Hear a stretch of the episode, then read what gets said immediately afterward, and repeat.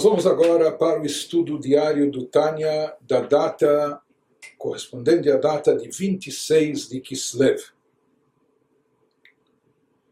Então, nós estamos no meio do capítulo 3, depois que explicamos a forma de atuação, de manifestação dos dois primeiros poderes, dos poderes intelectuais da alma divina, Chokhmah e Binah, que eles são pai e mãe que geram os sentimentos e as emoções, emoções espirituais que vão surgir e se manifestar a partir deles. Então, agora ele continua nos explicando como nascem, como surgem o amor a Deus, o temor e reverência a Deus, do intelecto e da meditação, da reflexão.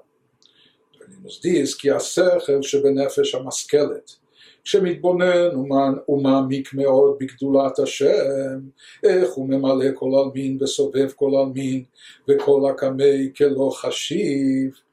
Ele nos fala como, como isso ocorre, porque quando as faculdades cognitivas da sua alma racional, do lado racional da alma divina, se concentram profundamente na grandeza de Deus, ou seja, se você investe o intelecto, medita, reflete de forma contemplativa sobre isso na grandeza de Deus. E aqui em alguns aspectos da revelação e atuação divina, né, numa linguagem cabalística, em como ele preenche todos os mundos. Isso faz, isso faz alusão a uma energia divina específica que vem de forma adequada a cada criatura, a cada ser, ou seja, de acordo com que cada ser e criatura pode comportar, pode captar. Então isso é chamado de Memale Kolalmin, como ele, como Deus preenche todos os mundos. Existe uma outra energia divina mais elevada, que ela não se manifesta interiormente dentro de cada, ou de forma literal interiormente, ela não pode ser captada apenas interiormente por cada criatura e cada ser, porque ela é mais elevada, ela, ela está acima da capacidade de cada criatura, etc. Então, essa seria a chamada luz de Sovev Kolamin, aquela energia divina que transcende todos os mundos contraste com aquela que preenche todos os mundos, essa transcende. Essa não só preenche, mas ela também transcende todos os mundos e universos.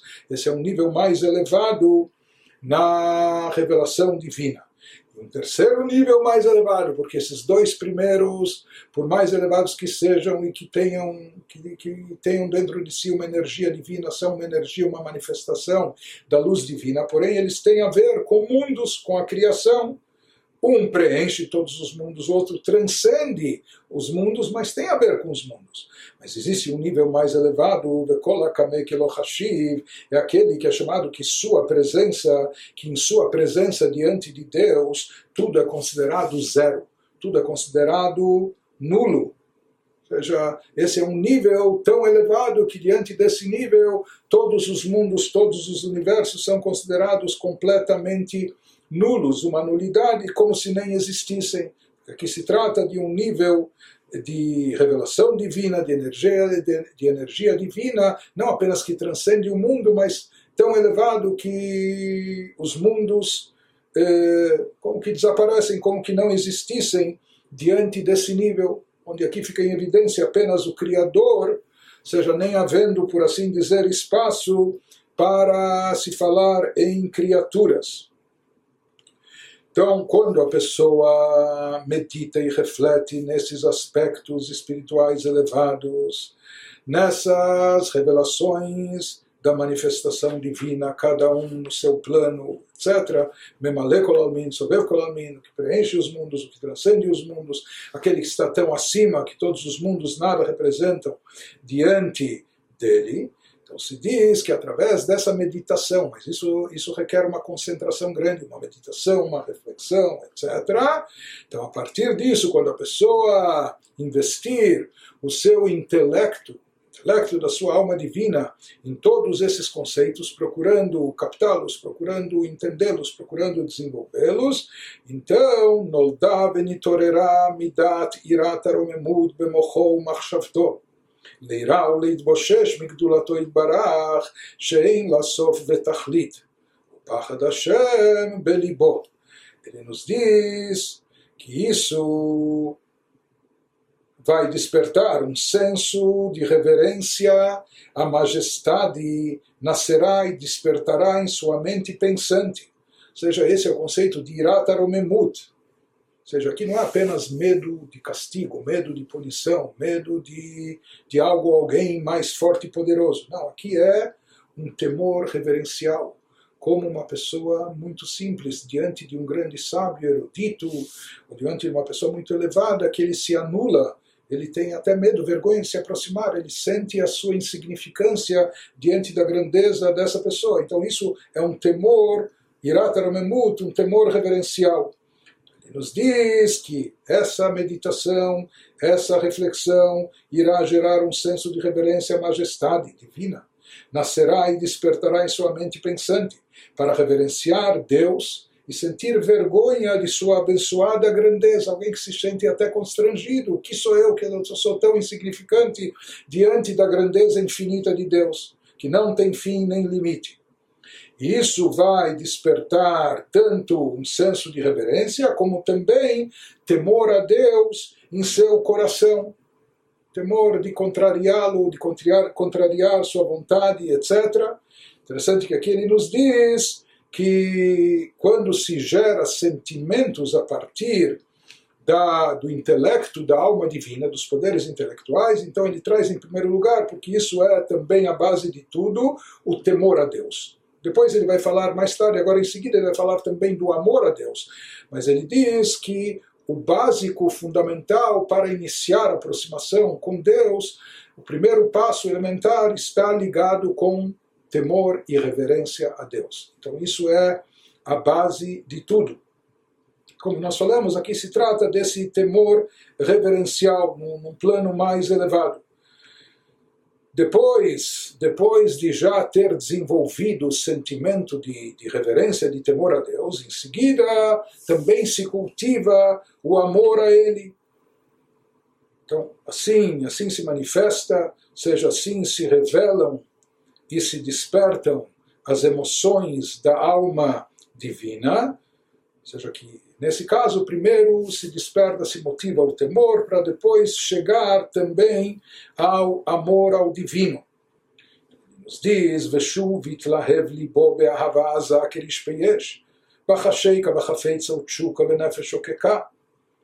לגדולת אינסוף ברוך הוא, והיא כלות הנפש. כדכתיב נחשפה וגם קלטה נפשי, וגומר וכתיב צמא נפשי לאלוקים וגומר וכתיב צמא לך נפשי fala que depois disso, depois que a pessoa já desenvolveu primeiro o temor reverencial a Deus, em seguida continuando a se aprofundar nas ideias, entender a manifestação, a revelação divina no universo e o poder transcendental de Deus, etc. Seu coração se inflamará com amor extasiante. Esse é um tipo de amor que existe em potencial, que a nossa alma divina tem de forma de forma é, nata dentro de si, mas que para nós, nós estamos acostumados é, com amor a coisas físicas, materiais, etc. Então, às vezes a gente nem é capaz de imaginar o que seja um amor a nível espiritual, mas tzadikim, com certeza, chegam a esse amor e cultivar, e aqui ele vai usar expressões de versículos bíblicos e do Teilim, dos Salmos, para descrever a força e intensidade desse amor fervoroso a Deus. Depois disso, seu coração se inflamará com amor extasiante, como fogo abrasador. Ele usa aqui algumas expressões em hebraico, com hashiká, com fervor e desejo, hafitzá, e anseio, teshuká, ou seja, são diferentes expressões que também denotam diferentes aspectos de, de desejo, de paixão, de amor a Deus, uma alma sedenta da grandeza da abençoada luz divina, que ele vai trazer à tona todos esses aspectos, todos esses sentimentos na sua alma. E esse é o suspiro da alma, Klota Nefesh. Como está escrito, minha alma anseia na verdade, suspira, como alguém que está como desesperado, ansiando, esperando, querendo, desejando. E consta, minha alma tem sede de Deus. Consta no outro versículo também nos Salmos, minha alma tem sede de ti. Ou seja, que através dessa meditação se desperta sentimentos de uma grande sede e anseio por divindade, de se conectar mais a Deus. Ele continua nos falando sobre essa sede, והצימאו נו מיסוד האש שבנפש האלוקית, וכמו שכתבו הטבעים, וכן הוא בעץ חיים, שיסוד האש הוא בלב, ומקור המים והאיכות מהמוח, כמו שכתוב בעץ חיים שרנון, שהיא בחינת חוכמה שנקראת מים שבנפש אלוקית. Ele explica de onde vem essa sede. Então, aqui ele se utiliza numa linguagem metafórica de como isso era definido pelos sábios, tanto, tanto os sábios aqui, como também os mestres cabalísticos. Ele nos fala que esta sede vem do fogo elementar da alma divina, como a gente já falou, que os nossos mestres eles colocavam, seja de uma forma simbólica ou utilizando isso, essa terminologia, como metáfora, mas eles eh, colocavam o conceito dos quatro elementos dentro da alma também, dentro da atuação espiritual. Então ele nos diz que essa sede, esse anseio é derivado, vem do fogo elementar da alma divina, conforme escrevem os cientistas naturais, e afirma similarmente os livros de Kabbalah do Arizal, o Etz Chaim, que o elemento do fogo fica no coração. Sim, associam fogo ao coração, ou seja, as emoções, as paixões, desejos, etc., enquanto a água e a umidade estão enraizadas no cérebro.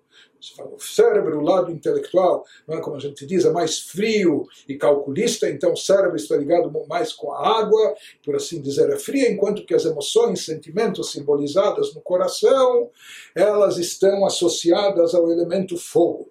Já a água e a umidade estão enraizadas no cérebro, como consta em Etz Haim, sessão 50, que Chokhmah é a água da alma divina. E lá, de fato, nesses escritos do Arizal, que como a gente já explicou, não são do próprio Arizal, Rabi Tzchak Luria, mas transcritos pelo seu discípulo Rab Chaim Vital, lá ele fala que Chokhmah, que é a primeira das faculdades intelectuais, está associada e é considerada a, a, a água da alma divina. Então, as emoções, os sentimentos ligados ao coração são chamados de fogo, e por isso Assim como o fogo, o fervor, o calor gerado por ele causa sede. Então se diz que quando o coração do Yehudi está inflamado, está está pegando fogo, por assim dizer, de amor, de amor a Deus, isso gera uma sede, uma sede por divindade, etc.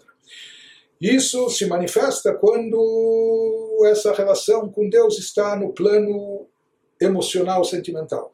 Enquanto isso se encontra ainda no plano intelectual, então isso flui, mas flui como água, ainda de uma forma fria. Já nos sentimentos, isso se manifesta com grande intensidade, calor humano com muito fervor, isso gera essa sede e essa ansiedade. Então, isso, temor e amor a Deus, amor a Deus está ligado com Chesed, com o primeiro atributo emocional, Chesed literalmente se traduz como bondade, o temor, reverência a Deus está ligado com Gvurá, é derivado de Gvurá, que é traduzido como eh, poder, severidade, rigor, etc. E, na verdade, essas são Tiferet é uma mescla e uma combinação desses dois poderes, por isso é traduzido aqui como harmonia. E essas, essas faculdades emocionais, na realidade, elas são as principais. As outras subsequentes, as outras três, quatro subsequentes, na verdade, elas são, eh, por assim dizer, apenas uma extensão, uma continuidade dessas três principais. Por isso, aquele também, Rav Zalman não se detém a explicar a manifestação das outras sefirot na alma divina, das outros, dos outros poderes da alma divina, os posteriores, mas, como ele diz, o Shara Midot Kulam Hemanfei Aira Ve'ahava Betoldotehem, como Shenidbaer Bemakom. Todas as outras emoções são ramificações e subprodutos da reverência, medo a Deus e do amor a Ele, como é explicado num outro lugar. E, finalmente, no término do capítulo, agora, ele vai nos explicar também o terceiro poder intelectual de Dat. Ou seja, antes ele explicou, ele falou para nós sobre os chamados pai e mãe, Chokhmah e Binah, que geram os sentimentos, mas ele eh, parece que pulou o terceiro. Por que, que ele não fala do terceiro? Então agora ele retoma o terceiro e nós já vamos entender por que, que ele deixa isso para o fim. Porque nós vamos ver que ele é básico e fundamental na, no processo de fusão entre o intelecto e as emoções. Isso seria a faculdade de Dat. Vai nos explicar agora no que, que consiste o Dat, qual é a sua atuação, terceiro poder intelectual na alma divina, והדת הוא מלשון והאדם ידע את חווה, והוא לשון התקשרות והתחברות, שמקשר דעתו בקשר אמיץ וחזק מאוד, ויתקע מחשבתו בחוזק, בגדולת אינסוף ברוך הוא, ואינו מסיח דעתו. Traduzindo, ele nos fala que o termo dat denota vínculo e união. É um poder intelectual mas é isso que vai, ou seja, quando a pessoa se fixa na ideia, a ideia fixa, está com ideia fixa, quase de uma forma obcecada, quando a pessoa se liga ao assunto, não apenas ela medita e reflete sobre ele, não apenas ela concebe a ideia ou se aprofunda nela entendendo eh, de forma mais ampla, mas mais do que isso, a pessoa fixa o seu foco na ideia e, portanto, dat denota vínculo e união. Inclusive, esse verbo, o mesmo verbo ligado com a palavra dat, é empregado como em Adão conheceu Yadá Eva. Quando se fala que Adão teve relações íntimas com sua mulher Havá, Eva, então a Torá usa o verbo conheceu, que está ligado com dat. Em outras palavras, o conceito de dat denota um vínculo muito profundo, um vínculo íntimo, muito profundo, muito elevado, etc. Então isso envolve concentrar sua mente com um vínculo muito firme e forte. Fixar intensamente seu pensamento na grandeza da abençoada luz infinita, sem perder o foco.